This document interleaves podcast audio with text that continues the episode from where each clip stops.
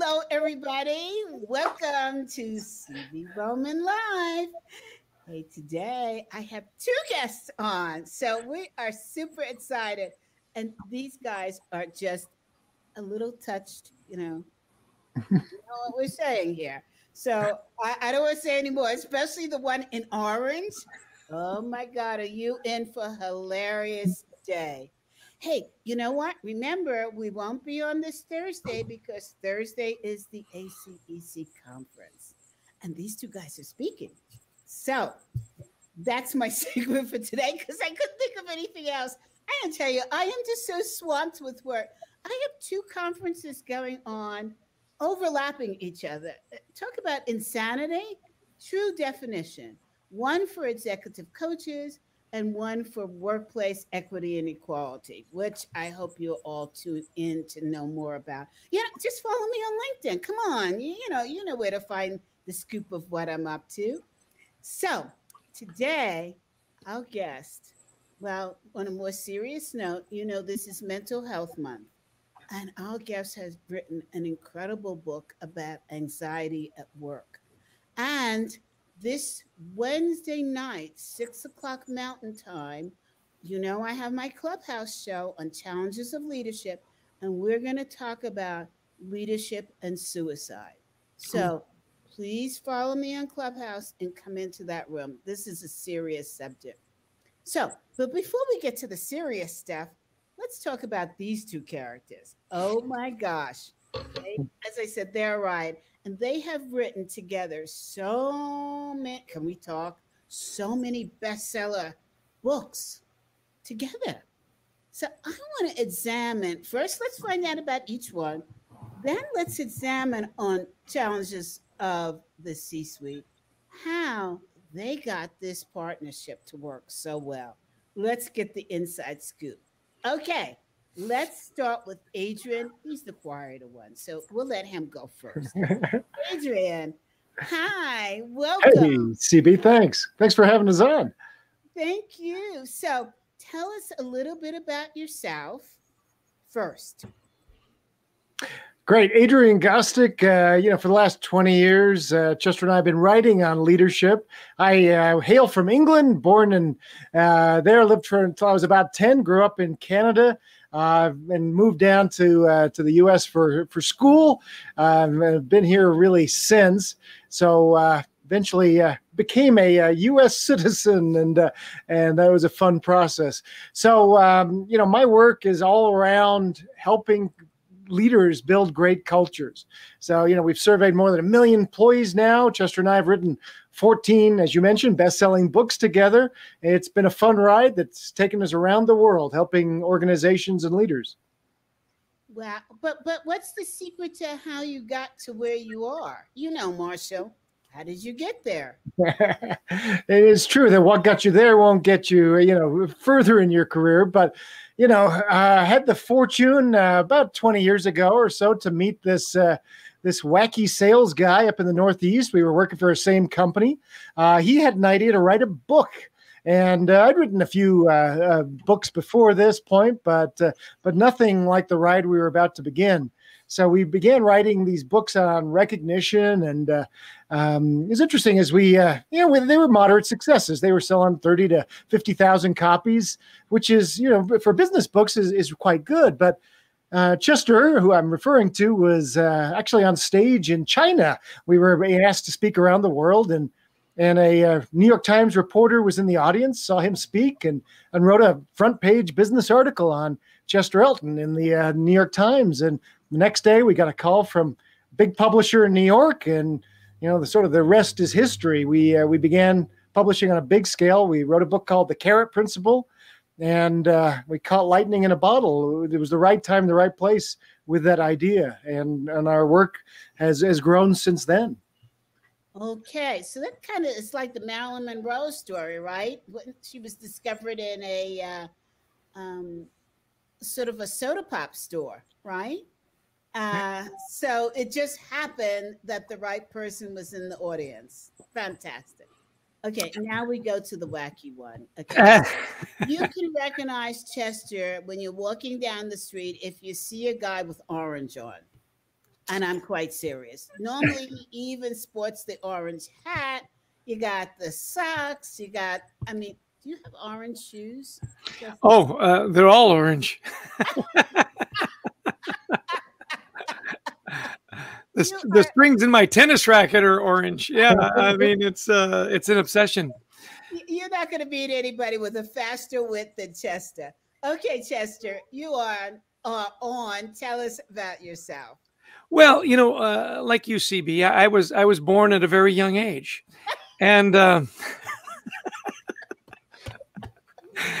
I uh, I wish I could take credit for that line, but it's a it's a great British comedian. I've got to give him credit. Um, yeah, you know, I, I grew up in Canada. Uh, Adrian uh, pretty much grew up in Canada as well, and uh, born in Edmonton. Grew up in Vancouver, British Columbia, spectacularly beautiful city, and um, just grew up in a ridiculously happy household. You know, my mom and dad were happily married for sixty five years. Um, I have four older brothers that are still my best friends. Our wives are all best friends. And I grew up thinking everybody grew up like that, happy and healthy and loved and and uh, and and so on. And, and, come to find out that actually we're becoming more and more of, of a novelty. Um, took a job with a record. Uh, we all grew up in broadcasting. My my dad uh, was a radio announcer, and uh, he, he, would tease me later. He'd say, "You know, Chess, you have the perfect face for radio." You know, and um, and that's why we podcast, right, Adrian? We don't, and uh, and and it was just you know came down to the states for school like Adrian did. Fell in love with an amazing American woman. We've been happily married for 38 years now. Four, four great kids. Uh, grew up in a really competitive family. So where Adrian and I met after I'd spent some time in broadcasting in Detroit and in New York, just selling on the selling side, um, got a chance to work for a recognition company. That's where Adrian and I met.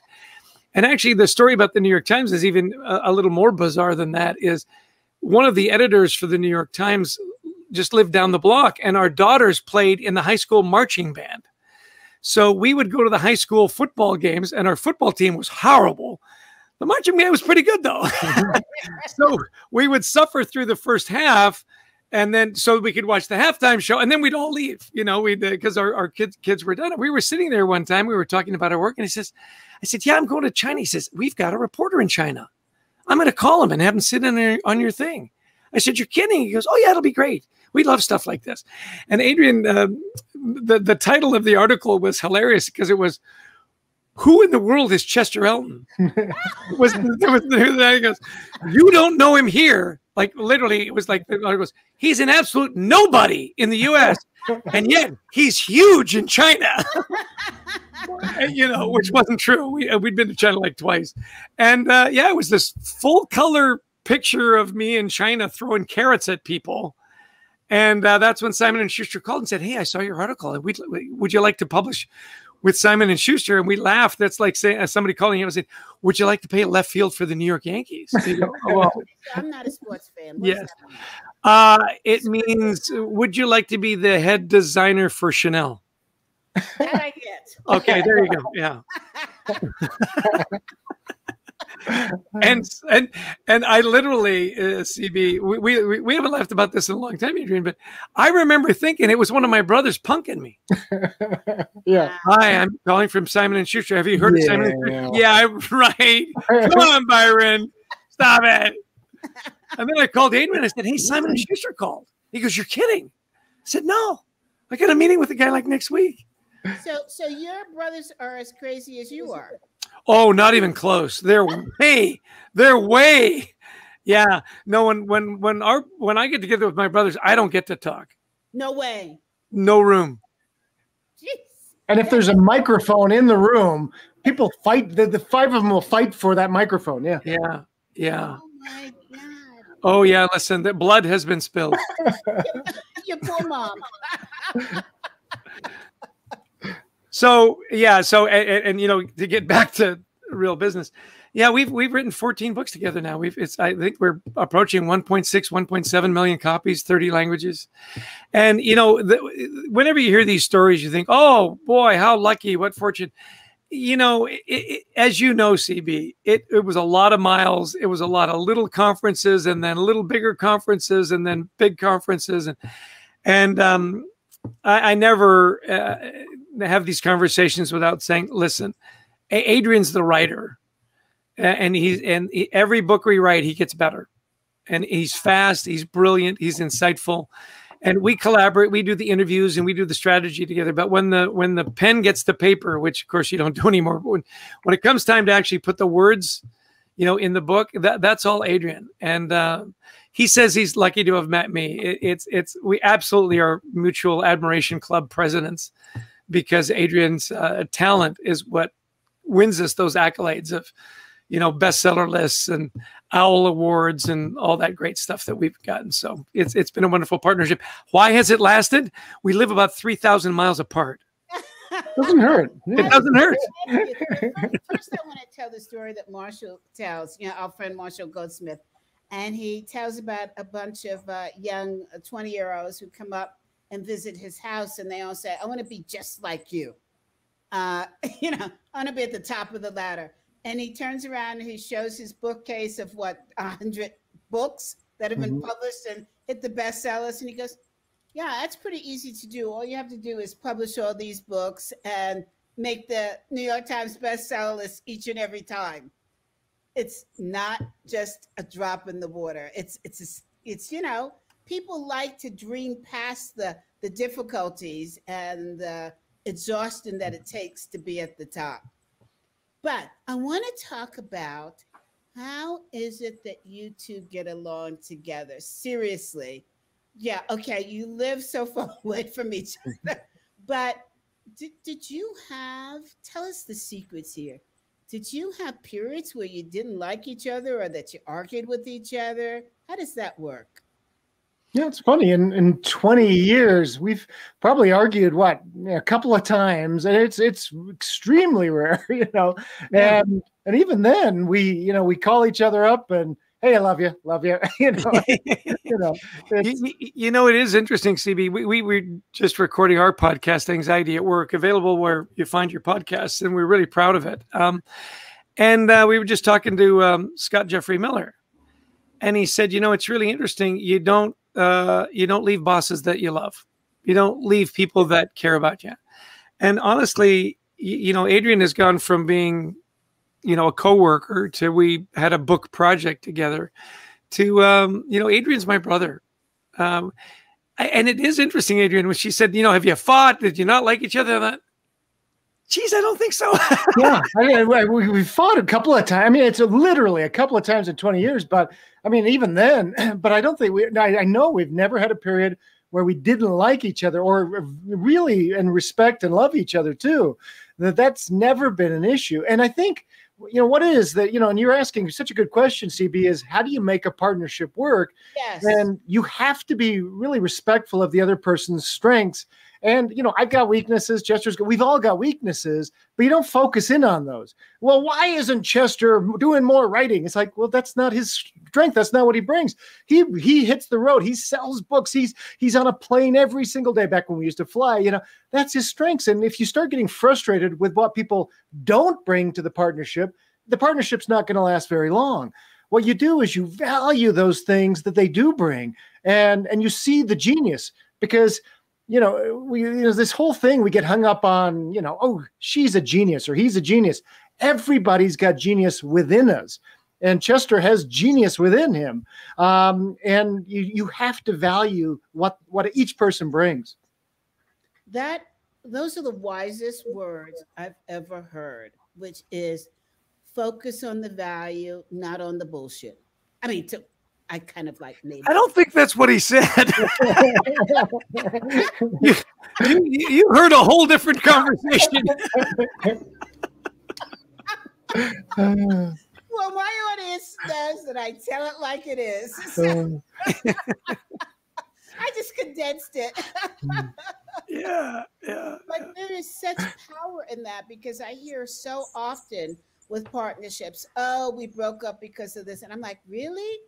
I don't hear anything major in this that would cause yeah. a breakup, but it's where you put your focus. So, you know, in challenges of the C suite audience, I want you to know when you're looking for a partner, look for a partner that has that belief belief system and you want to have the same thing, right?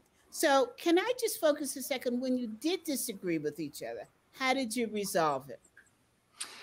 You know, very quickly, actually, it's kind of interesting, and and and I think the the couple of times where we've had a bit of a divergence is it's what Adrian said. It it came back to, uh, I I love you too much to let this divide us. Let's figure it out. And there's times too where, like for instance, we were working for a big corporation, and there were times I wanted to hit out on our own, and Chester wasn't ready. At times he wanted to, and you you have to trust the you know the one that you know the other that and if the timing's not right you have to you have to both feel you have to come to some agreement. And you have to trust the other if they're being you know they're not feeling the timing's right. And it and it's also taking ego out of the equation too um, is that uh, you know no matter who succeeds in in our partnership we are thrilled for them genuinely thrilled. And there you know you've got to be able to remove that ego or your partnership's really not going to work yeah, yeah, yeah. I remember those. Uh, there were two or three times when we were we, one of us was just fed up and ready to go, yeah. and we'd had the conversation, and uh, and it was because of family situations. And uh, the the two times that I remember, so you know what? I'd love to jump. I can't do it right now. You know, uh, the insurance won't cover what we need to do. We're in a really tenuous spot with one of our kids. Um, let's give it another year and it was it, it, was remarkable. one time it was me, and one time it was Adrian, and it was it, it's that relationship that we both stepped back and went, "Okay, I'll wait." Yeah, you got to trust the other. Yeah. Yeah. Wow. Wow. Wow. That, uh, gosh, that reminds me of when I got married to my husband. Right, I was sick, and we met on eHarmony, and uh, he wanted to get together, and I got sick for like a month and he said, Okay, I'll wait. I'll wait. and I thought, That's the one I'm going to marry. you know what, Adrian? We should change our story and say we met on eHarmony. because that's a better story. I'm not that's a better story. You know, it's how did you decide who was going to be the one who wrote and who was going to be the marketing? that was really easy because I really, I mean, I write in my journal. you know, it's like it, it's like deciding who's going to be the singer. Is it well, I sing in the shower, but you're Beyonce. You know, I mean, you know. So that part was easy. In fact, the idea for our first book really interesting. So I had a sales territory in New Jersey. We were selling recognition programs to companies. you know, recognition program. Year, years of service. You know, you hit five years, ten years, fifteen, and you, there'd be a ceremony and there'd be some symbolism. We we sold those programs. You know, uh, patent awards, sales awards. It was really fun because you know grew up in a really competitive family. So, you know, you win, you get something, right? And and. Uh, and I remember calling our CEO. We had a great relationship with him, uh, Kent Murdock. We still revere Kent. He's long retired, but and um, I said, Hey, Kent, I just had this amazing experience with a client. They brought in a consultant. And I thought, Hey, we should do more of this together because you've got this philosophy and strategy and we can actually implement. And I asked him about his company, and he sent me the book that their senior VP wrote on talent management. And I called Kent and I said, Hey, this is brilliant. They're the thought leaders. So people call them to get advice and then they win their business. It's easy. We should be the thought leaders. Nobody's written the definitive book on employee recognition. We could write that book. And then, you know, and he goes, Ooh, that's brilliant. He goes, Well, write the book. And I went, Uh, again, you know, you didn't hear what I said exactly. I, I, was like, You should write the book and I should benefit from the book. And he, and he, and he said something really interesting. He said, Well, you know what? You're a smart guy. Figure it out. Isn't that brilliant? And so I thought, Oh, well, okay, well, how do you figure it out? Well, I knew nothing about writing books. So literally for like a year, every now and again, I would write like a title or a chapter head or an idea. You know, we had certain things that we sold in the company. And and then he calls me back and he says, Hey, I was thinking about that book idea again. And I've hired a, a new head of communications. His name's Adrian Gostick. The guy's actually written books. Introduce yourself and write a book. Genius. So, you know, I had an idea. He's put out a challenge and then he gave us the way to actually achieve that goal. Wow. And uh, Adrian and I met at the big sales conference down in Florida. He grew up in Canada. I grew up in Canada. We, he'd written a book about hockey. It was perfect, you know. And uh, and and we hit it off. And he said, "Well, okay, here's how you write a book." And then it was really funny. He says, "Now listen, we've got this idea for a book. we may have to go to like 30 publishers because you know nobody knows us.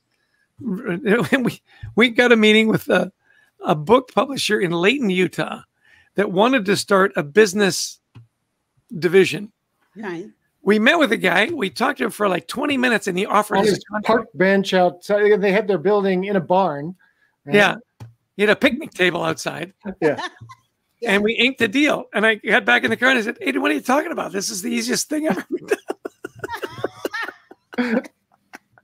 But you know, the, I think the point is, you know, who did? How did we decide who did what? You know, everybody has a gift, and what we try hmm. and do in business sometimes is force somebody to be something they're not. And and you know, even Kent had to admit after a year, okay, you're not the writer. I let me partner you with a writer because you're the idea guy, you're the sales guy.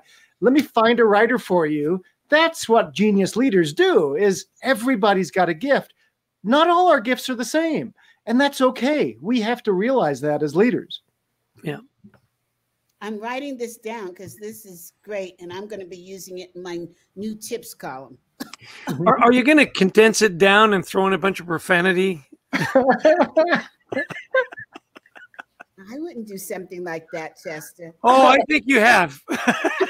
I think we're recording. Oh, darn. okay, well, what could I say? Okay, so now let's turn to. Cheers. ah, anxiety at work. Hey, I have one too. Adrian, do you have a copy? You know, I just happen to have a copy. Screenshot. Screenshot. Wait, yours looks different from mine. Oh, well, we have the hardback. Yeah. Yeah. Well, thank you so much for sending this to me. So, for those of you, how, wait, I've got to get it centered on the camera. All right, there you go.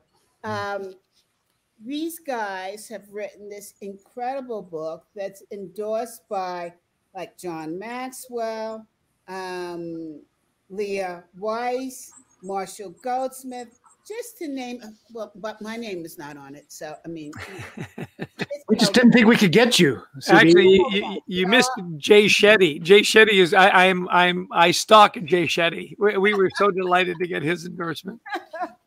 Um, first of all, I have to disclose that Adrian is part of my association, which is the Association for Corporate Executive Coaches. And we are so excited to have him as a member of our family. And he's just worked on a really important committee, which is identifying the international thought leaders of distinction, distinction for 2021. And those are people that have made a difference in the leadership coaching space and in the diversity space. So I know who the winners are. He knows who the winners are. I can't tell until June. thir- No, it's not you, Chester. Chester, I'm just curious. I love you. They told me I couldn't nominate you. I'm for that was one of the prior, you know, the uh, kind of guidelines when I was uh, put on the panel. And CB wants to know why I'm not a member. Well, members can, can members nominate themselves, Adrian? I don't know. Yeah, maybe, maybe, but we, well, yeah. If you, if you nominate yourself, we we look at looked at it a little bit more askance than somebody else nominating you. That that had some more oomph in our in our deliberate deliberations. Yeah. We, we have somebody who nominates nominating you for next year, Chester. Mm-hmm. Yeah. I won't tell you who, but we did. It, it just it came in too late for this year. Yeah. So, um, um, and then the other full disclosure is that Chester and Elton are part of MG 100, which I'm a member of. Marshall Goldsmith's 100 top coaches, which is now what 250. Yeah. yeah. Yeah, or a thousand. We're not sure. Um, people just keep showing up. exactly. but it's it's in a phenomenal community. So with that said, let's talk about mental health day. Week. Yeah, it's Mental Health Month. You're right. It's it, this is really an important subject. Now, before we jump in, Yes. if you'll hold up the book just one more time, this book is is unique in that we've always been Gostick and Elton, Adrian Gostick and Chester Elton, Lennon and McCartney, right? except for this book. You'll notice it's Adrian Gostick and Chester Elton with Anthony Gostick. So it's Gostick, Elton, and Gostick. Yes. And uh, I'm going to turn it over to Adrian to say why we did that. Uh, that's enough, CB. you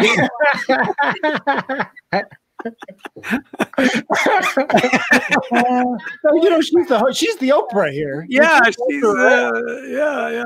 So um, th- there's a reason for that, and Anthony, Adrian's son, was a tremendous asset and researcher in in writing this book. So Adrian, brag on your son. Well, you know, Anthony is 25. He's a genetic, genetics researcher, so he's a really smart young man. Um, and yet he has had to live with anxiety throughout his life. And so he was very helpful in helping us understand. He, he's done a tremendous amount of research on anxiety and mental health, but he also put us in touch with a lot of younger people that we began talking with. And what was really interesting was to hear the voices of the 20 somethings that are now in the workplace. Uh, who to a person told us, we talk about mental health all the time. I mean, every conversation, pretty much, we are talking about our mental health. You oldies, you never talk about this. So it was really interesting to see this generational difference, CB, that between the uh, you know, you know the more established generations in the workplace and what the younger people are feeling. One of the things they told us again, almost to a person, is you can't fix something you don't talk about. And if you don't start talking about mental health, this is never going to be corrected. This is never going to be able to give the people the support they need. Do you think this is because of COVID that they're talking about it?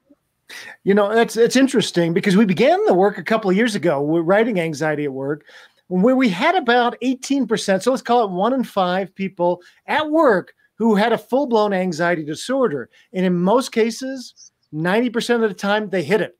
They wouldn't tell their boss about it. So we have a huge number of like one. Can you imagine something else where we have one fifth of people? I mean, can you imagine one fifth of people in an office who have broken limbs and don't talk about it? Uh, you know, it's insane. And yet, this was happening with mental health is that people would not talk about this. So, COVID, it's a great question, CB. The COVID, COVID has not just made younger people, they were talking about it before, but it's made us older generations talk about this. And in many cases, we've realized oh, this is a real thing. You know, I'm trying to keep a team motivated remotely. I'm trying to keep my kids work on schoolwork and we're wearing masks and we're worried if you're going to get sick and our parents are, are we have all these fears and our anxiety has built up uh, so that most of us now have felt this and we realize, oh, this is a real thing. So if there is a silver lining in the pandemic, it's that more and more people have realized we need to start talking about our mental health. You know, this is an interesting subject because um, I think about COVID, and both my husband and I had COVID.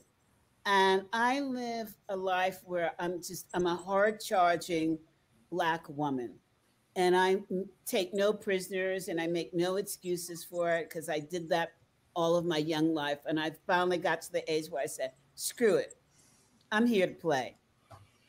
But when I came down with COVID, all of a sudden I was faced with mortality. Yep. In a way that I have not been before.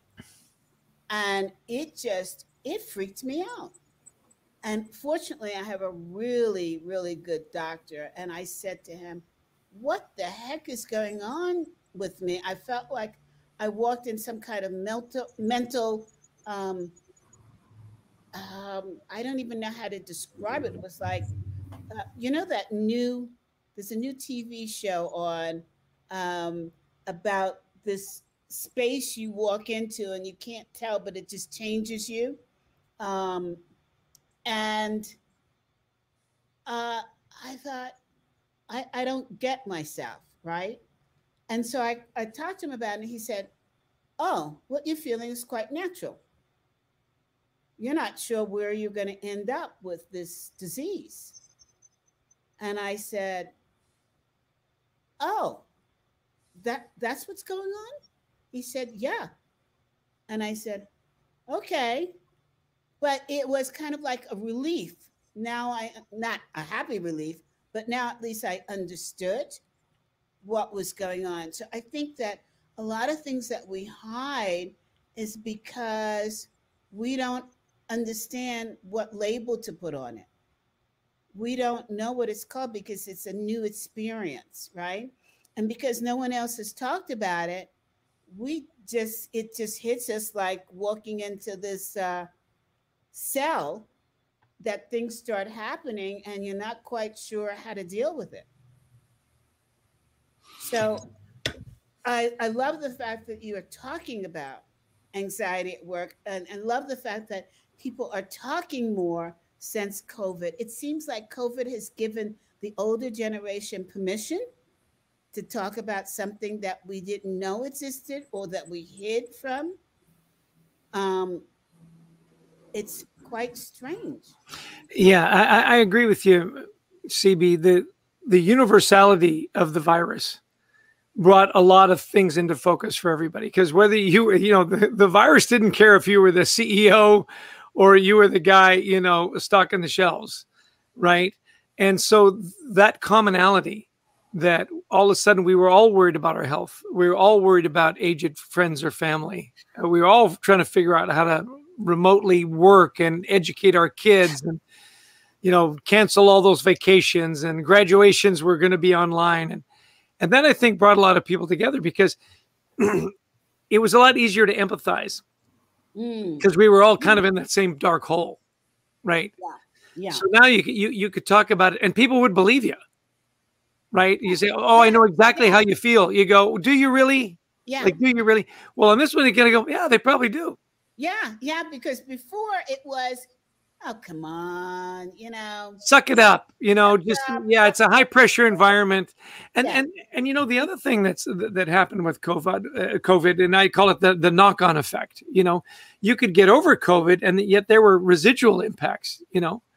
Uh, a dear friend of ours got severe tinnitus and and and so on and so on. I mean um, i actually um, went to my doctor and uh, you know after I, I we had covid as well. Not not really bad bad enough. Yeah. And then uh, went and got the shot and had a bit of a reaction to that and got inoculated and all that stuff. And um, my wife said you know there's something wrong with you. You got to go to the doctor. So i said oh i'm fine. I'm just tired. She goes you're never tired. G- go talk to the doctor. And you know it was one of those moments where he's talking to me. We, he's been my doctor for 15 years and he takes my blood pressure and we're talking and then he does and then he takes my blood pressure again which i thought was odd because usually you only do that once right? Mm-hmm. and then he took my blood pressure a third time. And i said hey doc is everything okay? And he gives the answer that everybody wants. He goes maybe. What? I'm like what? So you know th- that that residual effect that, that happens you know people lost their taste or their sense of smell and and I think we're going to be seeing, you know, because we didn't know so much about it and we rushed the, the vaccines, which have proved to be really highly effective. We, we don't know what we don't know. You know, a friend of mine said, I, I went to my, I had aches all over. I said, what do you mean? He says, yeah, I went to my doctor. I said, you know, doctor, when I, when I, when I touch here, it like really hurts. And my show, when I touch here, it really hurts. And even when I touch here, it really hurts. Yes. I said, well, what was going on? He says, well, I had a broken finger. Come on, that's an old joke. Steve. It's a long way for that, but that's hey, Adrian saw that coming a mile away. I so bought into that. Did you see her face, Adrian? She was like, "Yeah, yeah, yeah, yeah, yeah." you were perfect, CB. You were perfect. Well, not there because I'm a COVID long hauler. So yeah. I'm just buying this, you know. Well, and and and back to the serious part, there are a lot of ailments and even some deaths that weren't attributed exactly to COVID that were absolutely caused by COVID. Yeah. You know, we've seen suicide rates go up, and and you'll probably talk about that in your clubhouse show. Yes. And and it, you know, listen, and that's where we say, look, everybody got hit by it. It's very believable. Uh, empathy did go up. So to your previous comment, yeah, I think COVID allowed leaders to be a lot more transparent, a lot more vulnerable, and a lot more empathetic. Yeah, absolutely. Look, we have a colleague uh, Matali, who sent me a note in our, on our Monday uh, meeting and said that she had lost 20 family members in oh my gosh. days. Oh my gosh. This last 30 days due to COVID. Was it in India? Yes. Yeah. Yeah. Yeah. And And what we, yeah, and you know, you know, from our uh, hundred coaches, Marshall Goldsmith group, uh, the, the folks in India right now, it's so tragic that each of them will say, every one of us knows somebody in our immediate families who has died. It's not Yeah. just, oh, I know of somebody who knew. So, no, it's everybody knows somebody, and it, Yeah. it really is tragic. And and what we have to understand is this has now been going on here in the U.S. for 14 months or so. This has built up trauma. And so it's these mini T's that you know firefighters, police face, and others, uh, you know, soldiers, others face this. These little traumas that we have all gone through, and that we have to begin talking about, and also identifying. And now we're adding a new trauma of going back to work, and this is just as scary for a lot of people because, you know, they, they've we've all sort of hidden, not all because not everybody wore them, but most people who wore the mask, it became a bit of a security blanket uh, you take that mask off in a public place, that's anxiety inducing for a lot of people.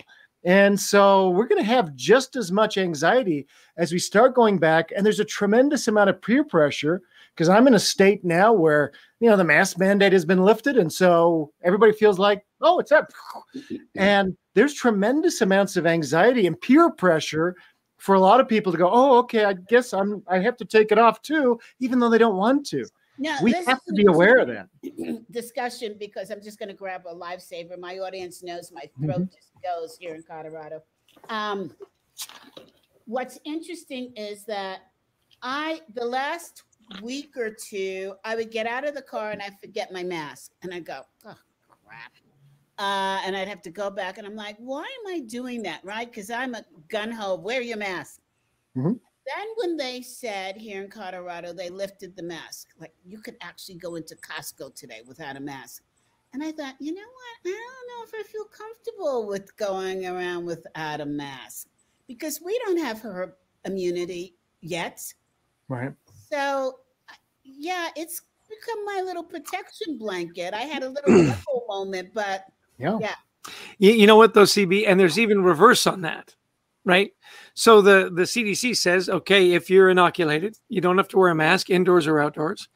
And I'm with you. I kind of go, well, even though I'm I've been inoculated, I still feel like for others, I'll wear my mask. One guy comes up to me and says, "So you're wearing a mask? So you haven't been? You, why didn't you get the Why didn't you get the vaccine?" I said, "Oh, I did get the vaccine." So why are you wearing a mask? So it's almost like you know Yes. you were you were you were the hero wearing your mask now if you wear a mask it's like you're the- you're, you're the knucklehead that doesn't believe in vaccines you know so it's almost like you can't win you know Yeah, well, I said to when hold on one second. When they said to me, "Oh, audience, you know, I can't find my uh, lifesavers." Oh well, so while she's gone adrian what do you, what do you want to talk about oh, Ye- ye- here. go. So they go along with me. Um, just mute yourself for a minute cb and um, Uh, so the, the question is when, when I heard that because I've got friends at Costco. I'm in Costco every week. You know, we I have- love I costco have a, a- definitely a, a mental problem staying away from Costco. Anyway, so they said to me, Hey, CB, you won't have to wear a mask as of tomorrow. And I said, What are you talking about?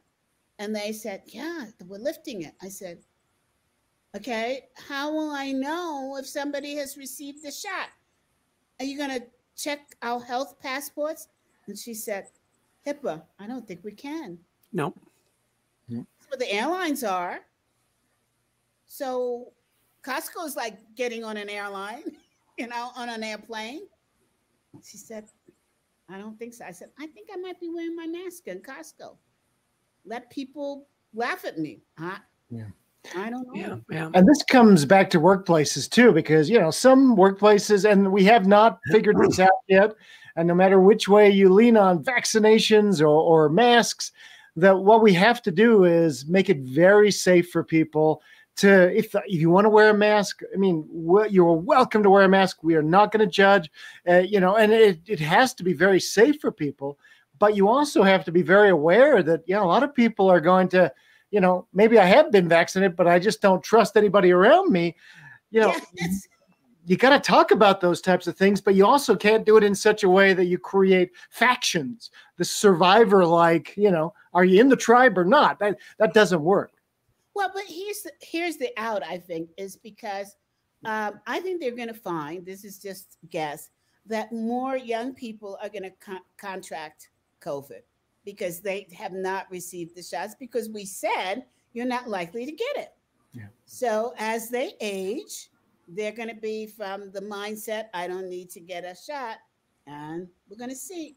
But I want to get back to talking about your book, Anxiety at Work. Helping teams, uncertainty, getting stuff done.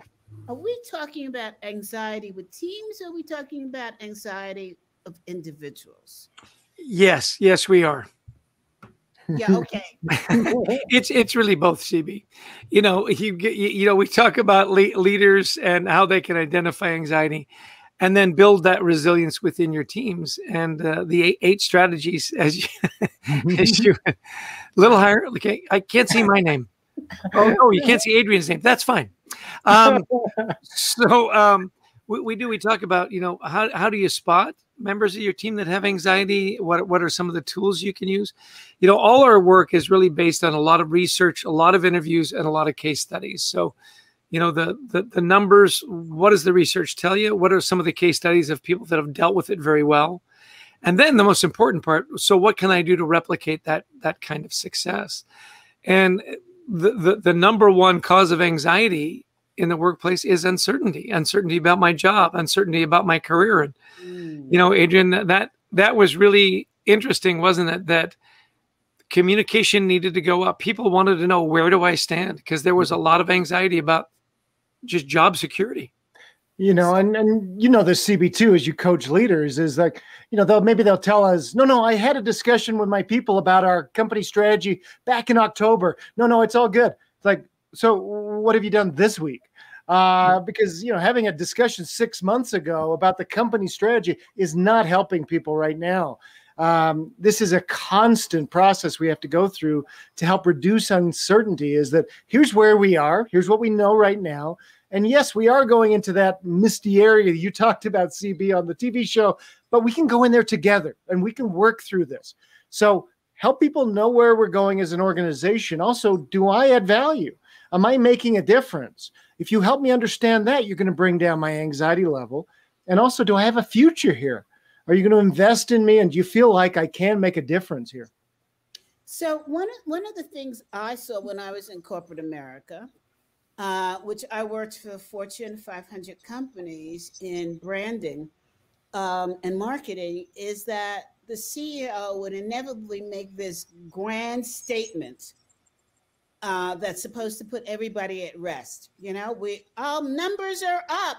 We're in great shape. Meantime, you come in the office the next day and two of your colleagues have been terminated.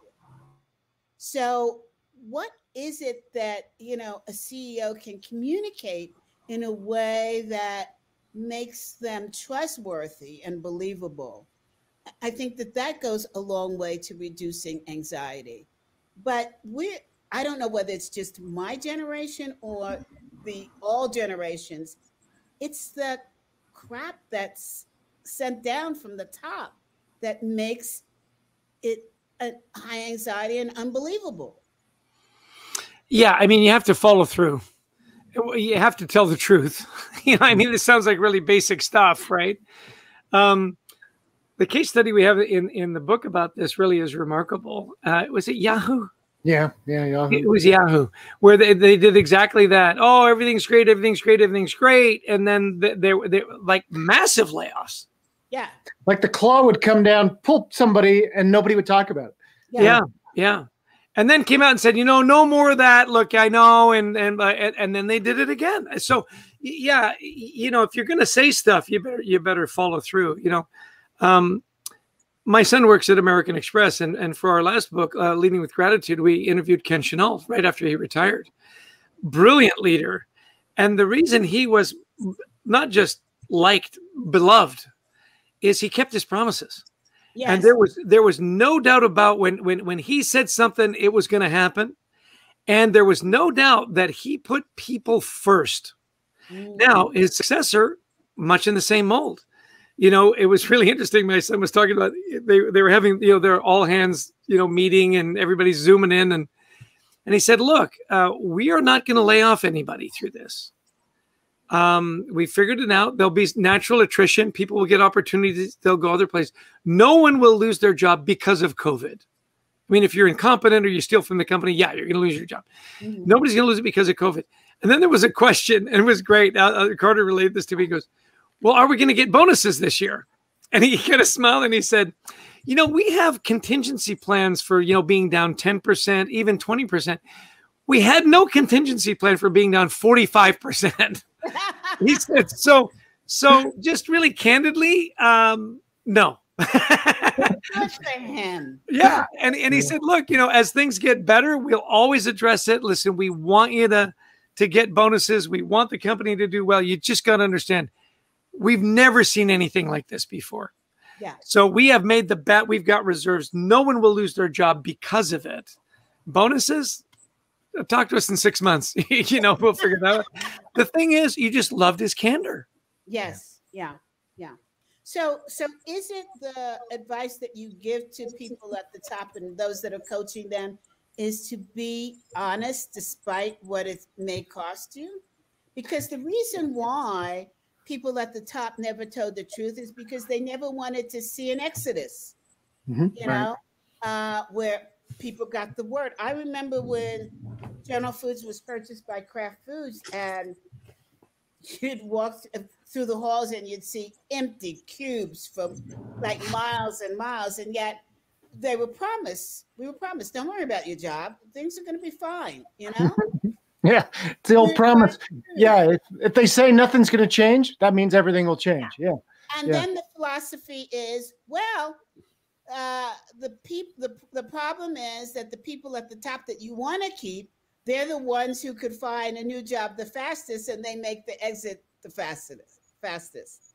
But then there's the theory of people at the bottom who know they're going to lose their job get out quickly. And those are the people that are holding up the organization to some extent, right? Yeah, so, yeah. One of the uh, one of the case studies we've we've spoken about before in our books is Doria Camaraza, who is actually one of the uh, senior vice presidents of American Express, and you know, a remarkable leader. You know, she is really one of the best leaders we've ever had, and we've seen her in action, and she is brutally honest. She says, "Look, I will tell you uh, what you know what I know when I know it. And sometimes you're not going to like it. She says, but uh, and so we've we've seen her even working through you know terminations that are you know I'm you know your job has been eliminated, but this is what we're going to do. But it's amazing the kind of freedom that creates in people because they know that she will never lie to them. You know, she they know that she will always be honest, and so that when she's telling them something, they know that this is all she has right now, and it just creates a tremendous amount of trust. You know there it's a word that word trust is is something that you know should be taught in every business class you know for every business student but unfortunately it's not. Because if you lose trust it's extremely hard to get it back. Um, and it takes really a lifetime to build that up and that's what doria has done with her team in in south florida and and she's been promoted and promoted because she knows how to build a trustworthy organization and so, you know, it's such a fragile commodity, though, that managers really have to understand that. So let me ask you you talked about the big one that creates anxiety at work, which is will I have a job tomorrow? What do you find are the small things that create anxiety at work? That, by the way, your son looks just like you. he's got the beard, right? Yeah, um, he's got the beard. I just can't pull it off. Yeah. what What are the small things? You know what they talk about when you when you when your foot starts bothering you? You know, you have a hairline fracture. Uh, what What are the hairline fractures in jobs that you feel create anxiety? Did you guys take a look at that? Well, not in that exact language. Uh, we we did take a look and say what causes anxiety. A lot of it, and and this is you're right in your wheelhouse. Uh, CB diversity and inclusion. Do you feel like you know? You're I one- was trying not to mention that because mm. people are going to say she mentions that at every show. Let it go. But Oh, a- a- absolutely. Yeah, if you feel like you're one of the others, we use the old analogy. We we've all felt it. Like we were all the last kid picked for the softball team or whatever, right? Um, and when when you don't feel comfortable being who you really are in the workplace, your true self, that causes a lo- lot of anxiety. And we, we talk about that. Are you the only woman on the team? Are you the only Muslim on the team? And you need to find a, a place to pray three times a day. The- Are, are, are you the only LGBTQ plus? You know, uh, do you dare put up a picture of your of your partner? Are you the only, you know, black person on the team, and so on? Um, that can cause a lot of anxiety because it's hard to be your true self. Yes. and and we talk about finding allies in the workplace. And great leaders you know know their team stories right? I know your story. I know where you've come from. I know how you got here. I know where you want to go i know a little bit about your family and your aspirations. I know not just your cv i know what you're passionate about. And and you can and and if you feel safe with your team and you feel safe with your leader boy that just unleashes all kinds of creativity and all kinds of uh, innovation and so on. I'll, I'll tell you a cute story uh, cb so my wife and i um, are very active in our church uh, young single adults it's a singles congregation it's really kind of fun. And, and it's a rainbow you know coalition. I mean it's you know it, it looks like the united nations right? And so we, we we've gone to wearing our ally buttons you know just ju- Oh. just to let people know that you know you're safe here right? No no, no a judgment free zone. And I had a, a guy come up to me and he goes hey a cool pin you know i've always liked rainbows but who's Allie? Yeah, man, you were so close. It was so close, man. It was good. Being serious though is that relieves a lot of anxiety. If I can talk about my partner, if I can talk about my faith, if I can talk about you know that I'm a vegan, you know, working at a meat packing plant, whatever whatever it might be. Those, to your point, and I, I kind of like that expression, Adrian, the hairline fracture. We think, oh, that's no big deal. Nobody cares that you're Muslim. Well, they don't know that. Right. Absolutely. They're they're bringing that anxiety and, and looking for calmness. You know, uh, my husband works with somebody who's transgender, and uh, I've met the person and just phenomenal. And he said to me the other day that he's changing to a night shift, and I said, Ooh. why? And he said, I believe it's because he's tired of being looked at like he's Mm. different. Yeah. Yeah. And and I will tell you this, just to the one, one last note on this. If you really care about people, and they know you really care about them, and you make mistakes, they forgive you. Yes. For- oh, for- so true. Yeah, we we, we we've got a, a, a transgender uh, member of our congregation, and and he she will get up there and say, "I, I want to be referred to as they and them," and you know, I, I- I'll I'll talk to them, and I said, you know, I get the pronouns wrong, don't I? And she goes, all the time. you get them wrong all the time.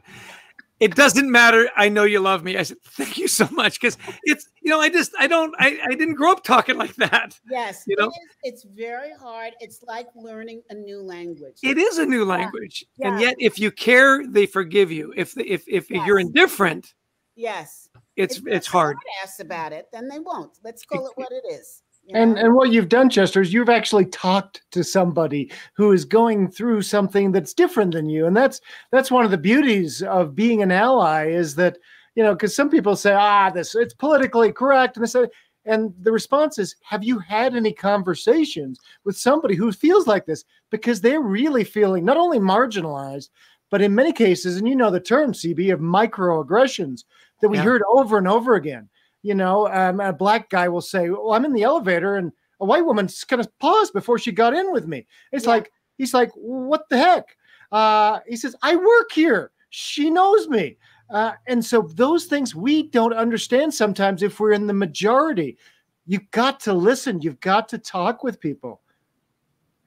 Yeah, yeah, this is so true because I find, like, for example, when I go into Costco, um, thank goodness Costco is uh, visibly showing their support of diversity. in my Costco. I mean, we've got transgender, we've got gay, we've got blacks, we've got whites, we've got, um, and I shouldn't have said gay, I should have said LBGTQ plus community. And, you know, when I when I went to school, I went to an art school, and it was basically 90% LBGTQ. And so I'm raised with a very different mindset when you come from the arts, right? But I can see people who are in this persuasion, I could see the angst on their faces. That, that they won't be accepted. And it, it rips me apart because I don't even know how to say that it shouldn't be because I know being a Black woman that it is. So, how do we create in the workplace? How do we create a workplace where everyone can feel welcome? That they're not going to have anxiety because of their choices or their ability not to choose becomes the question. Right? You know, I, I, CB, I think it just comes down to when you know somebody's story, everything changes. Yeah, and I think just being respectful. One of the guys at Costco who I love, he is truly a makeup artist. He comes in and he's got the most beautiful eye makeup on. And I said to him, Taylor, uh, is this your field? Are you a makeup artist?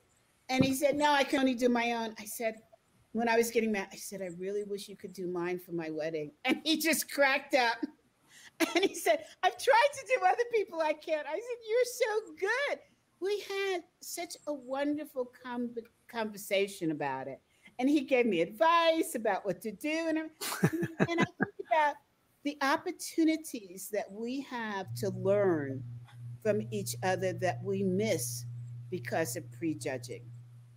Yeah, that's where I think travel is a great educator as well. CB, you know, I, I remember, you know, the first time I I went to uh, well, Adrian and I were doing stuff like in in Kuwait and Dubai and and Saudi Arabia, and uh, boy, you you are definitely the minority. You go into those meetings and stuff, and you dress differently, and you talk differently, and you know, uh, and it, it's a wonderful education. And I remember coming back and talking to my friends, super, you know, you went to Saudi Arabia, like you, you, you went to, you know, Turkey. And I went, yeah. And I said, well, what was it like? And I said, you know what? It was really weird. They love their kids too. ah, I love it. I love it. Well, I'll tell you, when I was in Istanbul, you know, you always, as a black person, you always wonder whether or not you're going to be accepted right here in the United States.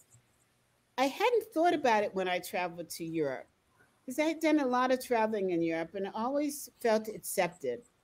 When I was in Istanbul, however, I didn't realize that the kids had never seen somebody who was black.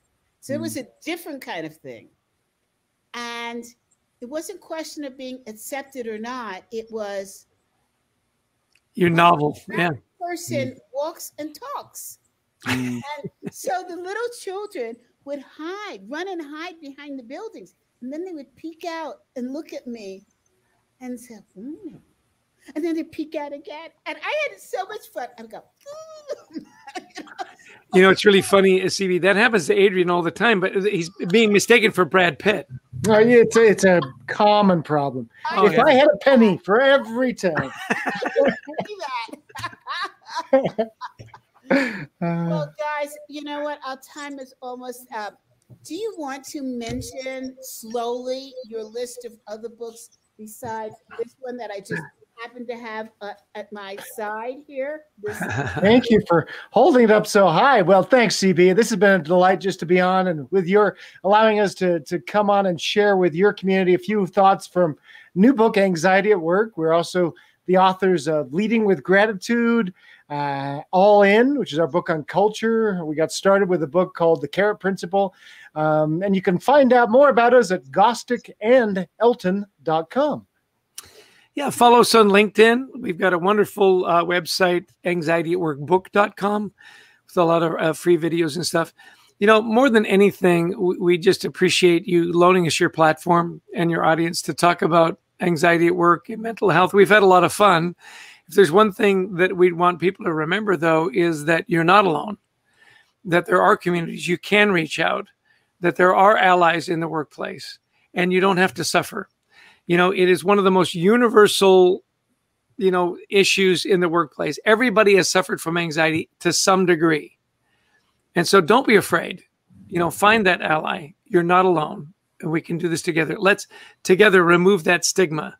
Let's empathize more. Let's normalize it more. And we'll create amazing cultures and amazing workplaces. So thanks, CB, for the forum and the platform. Well, I, want you to come back and I wanted to, I want you to talk about leading with gratitude, right? And let's do each of your books. Um, let's do 14 episodes, Adrian. that, that works. That works. Um, you know, I want to say on a personal note, um, when I joined MG100, I really felt very much alone, being one of maybe two uh, Black people um, that came to the meetings and uh, being a Black woman. And I have to say, Chester, you are so welcoming. Um, Adrian didn't come to the meetings. Um, but you were there and you were the one person that made me laugh and made me feel like this is a place that I should be and happy to be there. And so I just want to publicly thank you so much, Chester. Oh, thank you, CB. Just for those of you that don't, don't know CB, it's not hard to make CB laugh. That's right. that, that was not a stretch. Uh, and I'm glad you felt felt welcome. You know that leadership group really is remarkable, yes. and uh, we, we're delighted to to be a part of that. And we, we we see you often, and Adrian's a part of your group and the whole bit. It's it's interesting that when you just get a chance to know people's stories, how friendships form, relationships grow and develop, and that's what's happened with you and us, and it's been beautiful. Yeah, I mean, Adrian is like, I said to him, "Could you please serve on this committee?" Oh yeah, and I thought, who is this guy? Oh no, you ask CB and we're there for you. So that's It's what friends do, right? And we are dear friends now. So thank you so much. Hey, audience, I, I hate to say goodbye to these two characters. As you can tell, there's lots of love. And, and Chester didn't mention that his wife makes him cookies. Oh, brilliant. Yeah. And then, and then he has the nerve to put them on LinkedIn and makes us all hungry for these wonderful cookies. I, like you can just smell them right through LinkedIn, right? So I want to encourage her to start shipping them out to friends, right? she doesn't make that many. hey, it's been a delight. Yeah. Guys, thank you so Thanks, much. CB. Thanks, everyone. We'll see you around the water cooler. Bye. Okay, bye bye. Oh, don't forget Thursday I won't be here. And check my profile. Check my profile for the next show. Great to have you. See you around and have a very successful and anxiety-free week, month, and life. Bye all.